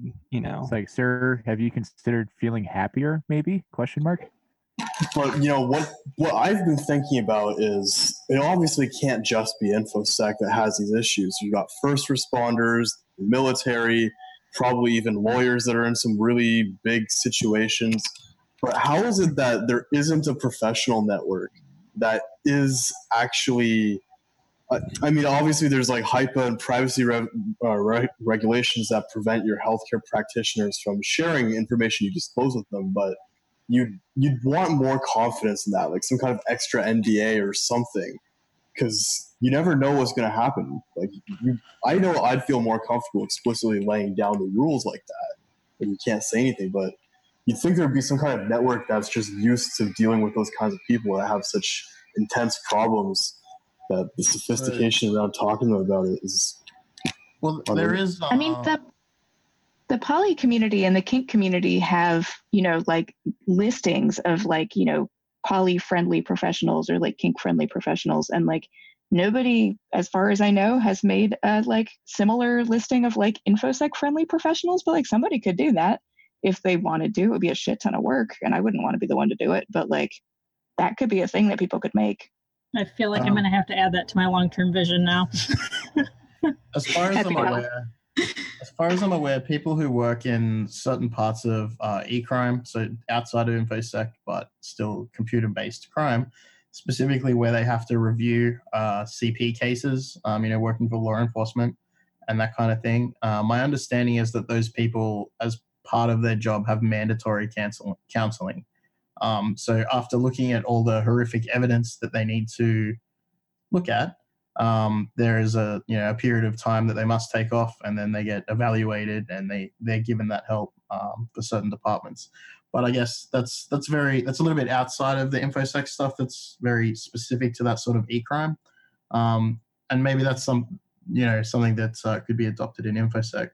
Um, I did have an anecdotal thing from someone who wanted to remain anonymous, um, where they had uh, they were doing a job for mobile forensics um, for for car fatalities, I believe, um, and they were basically reading the people's like you know when they're on their phone during a, a car accident, like their last words, um, and and stuff like that, and uh, there was basically no support, and they they just straight quit that job because it's incredibly morbid and and horrible. Uh, like you know DFIR for people who have who have like who are current like dying in the moment, um, and at the end of it, they weren't even able to actually ascertain uh, the information that they were requested to retrieve either. So that's you know there's some pretty pretty fringe you know that's still DFIR stuff, but that's you know crossing over into some some pretty disgusting places. Um, that nobody really wants to see, but I guess someone has to do the job, right? It's rather unfortunate that it could just get dumped on one person like that. Yeah, I mean, uh, yeah, that, that, that's. I feel like that's somewhere that uh, you would need quite the amount of support to continue. You know. Similarly, uh, apparently YouTube moderators, like there's, or it's not just YouTube, but also Google and search engines. They've got entire teams of people who are exposed to all of the content that gets reported as abuse or whatever, and they just have to look at some of the most vile, gory, abusive shit, whether it's people being killed or animals being tortured or child abuse, whatever it is. These people just get seen all of this shit and they have to click good or bad and it just fucks with them. Just having to consider like, is this good or bad? Yeah, I, I obviously, yeah, I like obviously it's bad, but you know, you, when you're considering it that much, you sort of go crazy a bit. yeah, I don't think humans are meant to see any of, if you know, great amounts of that kind of material at all. Like, there's, I don't think anyone's going to come out of that situation unscathed. I mean, I know the little amounts of it that I've seen have left me traumatized. I couldn't imagine if my job was seeing it every fucking minute. Yeah, no one no one is immune to that. You can be conditioned for it, you can train for it, but it will bite you in the ass one of these days. It happened to me, so you're you're not invincible. So, uh, well, not so cool. speaking from experience, just just wanted to put this little thing out there. Is this coming from a military background and also emergency response? A lot of those uh, things that we were talking about are actually having people who actually understand what your backgrounds are and actually working to actually create like ways for you to cope with what's going on. A lot of those are actually um, they're they're not therapists; they're actually just counselors. So people like in my agency where I work, pretty much we have a group of volunteers. So if there's like a critical incident where someone dies or anything like that, it's uh, kind of like you'll get a bunch of people who are just coming in who are trained counselors to who pretty much do the, your job that you do, but they will actually just kind of help you pretty much actually cope with the fuck just happened. And I think that's probably a little more important than actually finding therapies because, like we said before, we don't trust therapists, but give grain of salt, I would trust a hacker before I trust a therapist again. So at least be a little easier to talk to. Yeah, and that's something that, that I want to call out. Um, you know, speaking of of like you know having it seem like infosec or hackers have a have a higher preponderance of this. Um, it's just that like we start where we live, right? Like we start talking amongst ourselves because we are who we trust. We wouldn't fucking trust civilians. Like we trust each other, which is why Amanda, um, why de- desperately want to make sure that that shout out gets for the your your initiative. Wait, of, what? uh, I'm trying to I'm trying to sing your praises, God damn it! Sorry, I wasn't paying attention. Mental health hackers, tell us about it. Oh yeah, so we're coming up on our first year anniversary uh, of just kind of just doing this, you know, just talking and doing uh, peer support uh, at conferences and in general. But now we have like this big giant vision because we're talking to big sponsors and stuff. Right. So No. consolidating all of this, which I think is awesome. But yeah, Yeah. if, if you're going to talk to somebody, it's going to be other hackers. So like, why not all get together and do it? Yeah, you, you're you're covered under your friend DAs when you're talking to friends about it, anyways. Uh, you know, we've gotten some shit from people that think, oh well, you know, I'm not a psychologist and I'm not a psychiatrist or whatever, so I shouldn't be talking to people about their issues. But I mean, this helps us when you're talking to people that know your background and they know what you have to deal with and they know they are going through the same shit you're going through. Uh, and it's really nice to be able to talk to people that kind of know what's going on, whether they're a professional or not. That, uh, that was also something that was really fundamental in the creation of 12 step programs is there wasn't really anything before that and doctors and people had no idea what to do and then and then in the creation of the first 12 step program people found that they got the best help from other people who were in the same situation It's like AA meetings. Yep. Yep. Um, so the we only have uh, about 15 minutes left. Do you want to continue talking about uh, healthy coping skills and getting help and stuff like that, or do you want to talk about the other thing we didn't talk about, which was imposter syndrome and like self confidence and things like that? I would What love to talk about that. You want to talk about that? Yeah. Okay. Um, so yeah, I mean, I think that's something that like we, we people talk about a lot, and it's something that's very difficult to address in a way that seems productive, because with a lot of the issues that people have as far as like confidence, I mean, those are things that are additional issues that are outside of infosec or, or hacking or skills that you might have, and I think that like sometimes things get confused and people misinterpret the way that either they might need extra support or other people might misinterpret the way that they think that they can help. And so it's it's a really like murky murky thing. Because sometimes people are like oh I, you know i feel like i have imposter syndrome. I'm not good enough blah blah blah. And sometimes those people just might want to use that as a way to sort of gain opportunities. But then other people have legitimate issues where they can't really see the good things they do. And it's like a it's a, a hard line to kind of like gauge and to self-assess with and yeah i don't know what everybody here thinks about that I think, uh, like, I want to smash something really quickly uh, and be a bit of a jerk for a minute.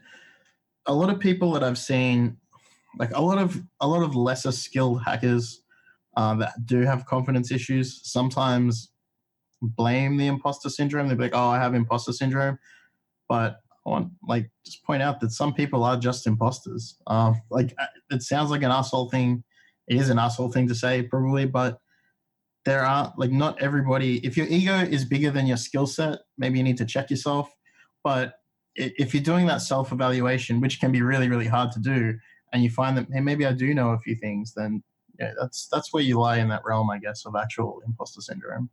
Um, like, There's a don't- don't difference use- between having imposter syndrome and being new, or even ha- being an imposter and being new. Like, you know, if you don't know all the things yet, like that's okay. Like, it doesn't mean that you're not real. It just means you're learning, and like that's all right. Definitely, definitely mean, but um, I just mean people who are like, you know, maybe they got busted for carding, and then they're like talking up how much of a good hacker they are, and it's like, bro, you, you're not, you, you did something really easy. Yeah. I remember somebody said once, uh, you can't have imposter syndrome if you weren't anybody in the first place. And that really made me think about all of what I've been considering my own imposter syndrome. Like, huh, am I maybe just really new? Yeah, being new is fun. Learning is good. Learning is great. I mean, but you totally can have imposter syndrome if you've never been anyone in the first place. I feel like a lot of underrepresented people who are trying to break in have a lot of imposter syndrome, like self confidence issues, because people have just always told them that they are not going to ever be good enough. Yeah. And like, I, that's real. You know, you can have that even if you don't have skills yet. And that can actually make it harder for some people to try to build skills and break in because they're struggling with that, just even trying to get into the gate, much less out of the gate. I know that this is Also, this is going to sound really um, kind of, I guess, passe or like uh, something that people say all the time. But I I found it easiest to deal with imposter syndrome lately by just kind of imagining that I'm playing a game against myself, like acknowledging that I'm I'm always going to be learning something. People may look at me as an expert in any given topic that I've talked about, but that doesn't. I mean, if if I consider myself an expert then I don't consider myself uh, a student anymore. So I, I kind of insulate myself from what other people think and just do my own thing. And that's a lot easier said than done. Oh yeah, yeah. I mean, when do you finish learning? Like never. Like on any Absolutely topic. never. Yeah. For me, having like a, um, I think like developing a decent idea of my own skill set has helped with imposter syndrome, and also just like knowing that like a there are things that I do know, b there are a whole lot of things I don't know. C, you know, the things that I do know, I'm always learning more on. But just like a, an idea of like what what I do have, what I don't have, and like what I can get better at, and what I'm okay at. Like having a realistic idea of that about yourself, I think has helped been helpful for me a lot. So like yeah um, that that's super hard and i think that that that is one of the things that i've struggled with because i switched careers to be in tech and so one one thing that i still struggle with i still struggle with this to this day is that i i don't always trust that i have like the answers to something. Even if i do i always think that i'm like oh i have to like defer this to somebody who's like more senior or something. Even though there are people who are in the senior roles in their in their, in their security uh, you know companies that listen to the show here that I contribute to you know and it's hard sometimes to be like oh like you know I might actually know a thing or two and that's just a thing that is a part of my personality I guess or something I don't know but it's it's uh that's something that I I struggle with and I know that there's people that that struggle with that in other roles and they people who are way more senior too um, of just being able to trust that you might have the skill and you might have the best opinion about something for the task at hand. And that's just or even a good enough opinion. yeah. I feel like uh, people always talk about like social media and like how everyone's just presenting like their best selves and how like that causes increases in like depression and anxiety. And I feel like that on Twitter, right? When you're seeing everyone do all their cool stuff in all these different like you know pieces and parts of security that you have like no idea about. I feel like it's really easy to get uh, down on yourself for not knowing like this and that. But there's just so many different you know pockets and corners and rabbit holes you can go down in security that it's uh, like I mean- everyone else is doing cool shit, right? But to build on that too it's uh, really it's hard to build yourself up and uh, like a lot of people they can't talk about the work they do and they can't talk about the stuff that they do and you see other people on Twitter that are posting all this amazing work, and it's just this. It's really hard to watch other people be able to talk about the things they do when you can't really talk about the things that you do, and it makes you feel kind of out of it, you know. So there's. Sorry. Go ahead. Hey, Sec Farm, I just want to say real quick, your microphone's a little loud. I was gonna say really quick, like how many people tweet their fuck ups? The people who, who I fuck tweet up it. all the time. I love to do those. I Those do are my favorite. all the time. Yeah, I just Yeah, fucked me up too. 10 It's the prior the show. so my my uh actually uh Pico raised your hand. Go ahead, man. Oh, word. Um, I was just thinking on like um, especially the last few juggles and scope of like how your expectation level shouldn't and ideally isn't relative to how other people perceive your skills or your knowledge. Like you're totally waxing on some complex thing or down the line thing, but you think that everybody expects you to have all that knowledge and especially immediately and like to divide those two expectation tiers. There was there was something that occurred to me, and actually, Ian, I'm I'm happy you're on because you were part of why this came to my mind. Um, I was I was sitting there thinking one day, like I, I mean, we I always had imposter syndrome, especially like coming. I didn't grow up a hacker, right? I didn't fucking get into this until like I was in my third, like late twenties, early thirties. Um, so that that played a part too. The adult experience of like overthinking things. Um, but then I met Ian at DEF CON one year. Uh, and then I kind of started looking around, and she was awesome, gives the best hugs. Uh, and I started looking around at all these people that like called me their friend, right? People that choose to surround themselves with me, or ask me to go do things, or or like asks me like asks my opinion on things.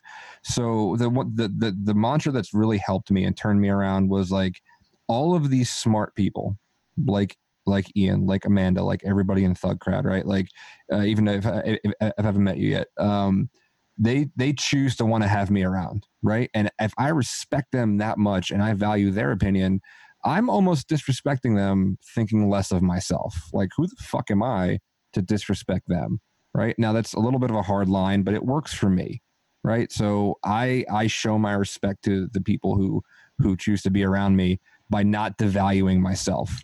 And that leaps and bounds has helped me. So maybe that little thing will help somebody else. Every time I've met you, you've been a true gentleman, sir.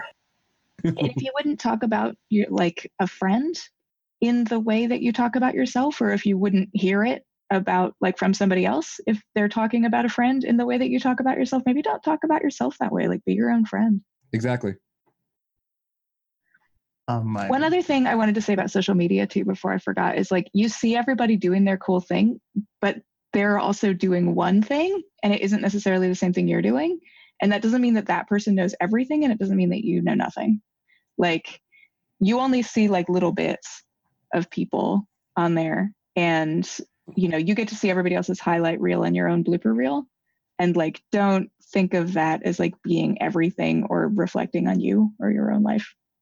This totally reminds me of uh, some people I went to uh, a person I went to school with, high school with, and uh, you know their their Instagram is like holidays in like exotic places. And uh, a new car and like an expensive watch, and then but in real life, like when like when you evaluate what that person does for a job, there's like no way they have that much money.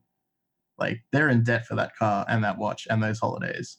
Um, I just find it funny, you know, because when like if you didn't know what they did, like you, you weren't aware, like that looks like a great life, but they're working really, they're going to be working overtime for a long time before that's paid off. Like I don't know. Yeah, all people just flex, and it's it's hard to you know everything comes in the same form. As I was saying with no- notifications, like when you're looking at Twitter, you're looking at any social media, even like like any websites, like news websites, anything, like you're only seeing like the best of the best things, and algorithms are curated to make you want to look at it more and more. Like they want apps and websites make you want to feel like you can gain something like that from staring at your screen more. And it's just like, I don't know, it's it's hard. Like I, I used to definitely feel bad about like not doing as much stuff as I wanted to do, and then I ended up like not really even sharing things because I never felt like it was cool enough to share, you know?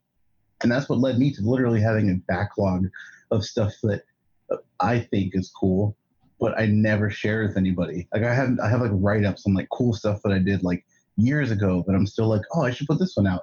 Oh, I should maybe like revisit this. And it's like those kind of things. Like I I dealt with that, and people I know have have told me similar things where they just haven't thought that what they've done was cool enough to to share. Like their write up they might have done. They're like, oh, there's been a million of these. Like it's like okay, if you do it, you still put the time and energy into it, and you should share it. You know.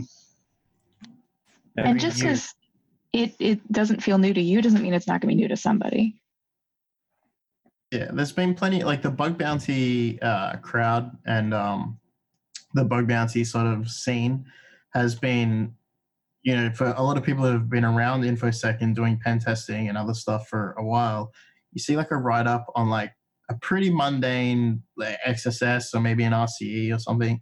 And you kind of like, yeah, that makes totally sense. I don't understand why they wrote a blog about it. But then you have a look at that scene that's sort of a, it's, it's a very young scene.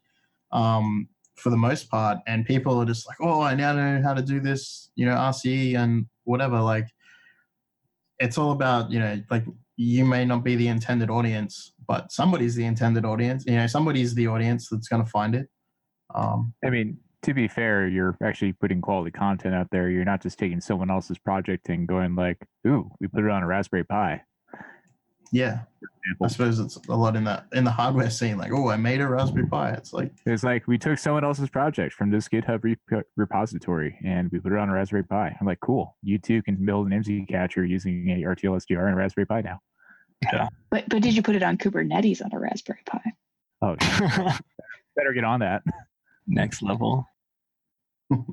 Is it Today SaaS? post tomorrow. No, I think it is uh, like having because everyone does so much research, right? Like there's no one in, in here, a lot of, you know, very few people like in the industry who are here because they don't fucking like work their ass off and study and you know all this kind of stuff.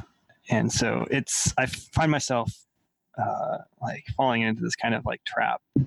It's like, oh, someone's already like researched that, or like, yeah, no one can, like, no one's gonna read that because everyone already knows. But you have to just put it out there sometimes. Yeah, I mean, uh, like the prophet writing about uh, SS7 in 2600 in like what, like 92 or something, like something like a long time ago. And there's still articles that come out about SS7 that come around every now and again, and people who read them are just like, "Damn, I didn't know about like how terrible SS7 is." It's like it's been around, but that's okay. Now, now you know. Like, yeah, I mean, Yeah. people learn about buffer overflows like every day. yeah. Yup. The holes are laughing. Yup. People uh, write buffer overflows into their firmware every day. Every day. Also true. Um, I seen something on Twitter about how you shouldn't feel bad if you're just learning something new that other people already know, because on average, about 10,000 other people across the world are learning the same thing at the same time or whatever.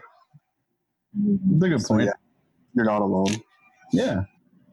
Um, yo, so it's actually it's eleven thirty. It's about the time to end end the show here.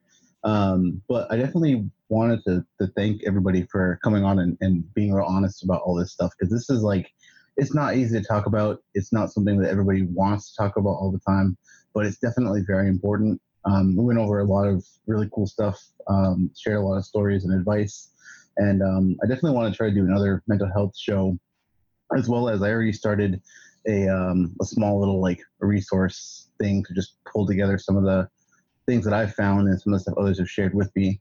So um, people do have any sort of like resources to apps or write ups or anything at all that would be relevant to what we've talked about here tonight. Um, you can just DM them to at Thugcrowd um, or at NetSpooky on Twitter, and um, I can put them into it. Because I just want to have a, a, a, a running list. Maybe we can even have a Git repo to really make it really make it uh, over engineered um, to just have something for people to actually uh, to pull from when they're when they need to to get help and and or or not even just get help in the grand sense, but just try to get little resources to maybe help them um, navigate their lives better. Um, so while we, you know, end the show, does anybody have anything uh, else that they wanted to share before we get going?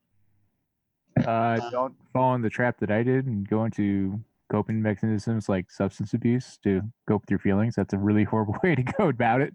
Yes. I can Also, that don't do drugs. I mean, I can tell you right now, I'm a fucking, I'm an alcoholic. I, yeah, I came to that realization this last winter, but that's a reality for me. And uh, it's as an as analysts, we're all analysts. What do you think happens when you try to take antidepressants to cure this shit, or at least help with it, and then take more depressants? That's just doesn't fucking make sense. So maybe that. uppers, downers, all around us. Um, I think if, if you if you do try one of the like one of the things we've talked about, if you do try uh, seeking a therapist or a psychologist, psychiatrist, a friend, um, uh, Amanda's project, and whatever that is doesn't work for you, first go, try something else, and maybe try the same thing again, um, because not all problems are solved the first go. That's true. That's one of the things that I, I written down for myself as think about all the times your program didn't work the first time, or think about all the times like you tried to, even if you're trying to like do like a pen test and your exploit didn't work the first time. Think about all the times that like you've screwed up on something and you just sat there and made it work. Those same skills and that same sort of like, like just creative problem solving that gets you through every other aspect of your life can be applied to this similarly.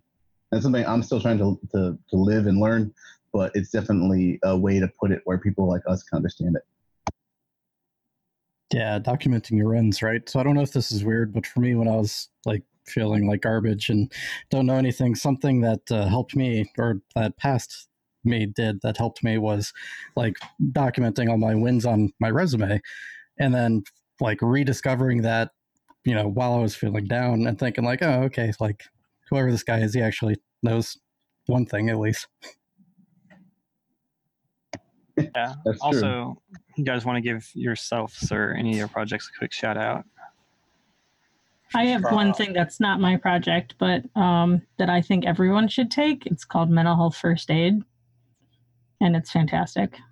It started in Australia a couple years ago, and I took the. It's like an eight-hour class that most of the time is free, um, and they're everywhere. And it basically is just first aid for yourself and others, but mental health related. Hell yeah. Uh, I have, have one thing I want to share, which is that if you're underrepresented, a lot of the advice that gets given, particularly about like imposter syndrome or like the things that you deal with coming up, are not necessarily going to uh, be reflective of your experience. And I want to see that and validate that. And your experiences are real, they are true, and so are you. And like know that and feel that and hold on to it. Just on a final note, I guess, uh, if you are considering suicide or harming yourself, talk to somebody. Please don't do it. Yeah, that. Ideally, an IRL friend and not the police ever. Yeah, don't don't talk to cops about that. Talk to a doctor first. Yes. Don't call cops on people who are distressed either. That's not going to oh work, gosh. especially in America. In my country, it might work. Don't do it in America. That's shit. I have actually had to do both of those in real life. It's a fucking mixed bag, but yeah, cops don't normally help. That's why EMTs are always nice because they're not cops. But unfortunately, that's just the reality of it. Yo, don't talk to cops, period. the 10 hack commandments still do apply, but you can bend the rules a little bit if it's going to make you better. Also, uh, shout out to uh, Morv uh, CX, that dude who stole the M577 last year, who was a uh, Thug Crowd uh, fan. He won his insanity plea, so he does not get jail time. Hell yeah. Oh, that's a winner. Yeah, I had that guy blocked because he was a dick. Sorry. I don't know. Him. He's insane, so can you really hold it against him? I don't know him either, but you know what? He's a train wreck in my book, and those are always fun to watch. Hey, no judgments. Monk dad beat your own life. Yeah, I can't argue with that. All right. Well, thanks everybody for for listening. Um, if you have any other questions, obviously you can tweet them at us. Um, we had a lot of awesome people on the show. Um, they want to follow, I don't know how you want to self promote. Maybe just tag yourself or something. Um, people are interested in speaking any further with people who are on tonight. Um, and then the last thing uh, we have next week we have uh, Halvar Flake going to be on, big spooky computer man, and we're going to talk about probably some really esoteric stuff. So Nice. fun. Um, so yeah, if anybody, again, if you have any resources, any links, any things you want to share for us to put in our little uh, resource guide, um, please just DM them to us and we'll get them out there. So I guess until next week, uh, thanks. Shut the fuck up and get a lawyer. Shut the fuck up and get a lawyer. Trust your inner criminal. Gay do crimes. Eat fast. Don't talk Be to good, to, cops. be good to yourself. This is the best closing of any podcast ever. Get to yourself, be gay, and do crimes. Commit at least one felony per day. All of the above. Lead by example. That too. That's probably the most important. Yeah. The wholesome advice there at the end. Knowing is half the battle. All right. Good night. Good night. Night, everybody. Good night. Bye bye. Good night. Really? Night, Paul. Latest.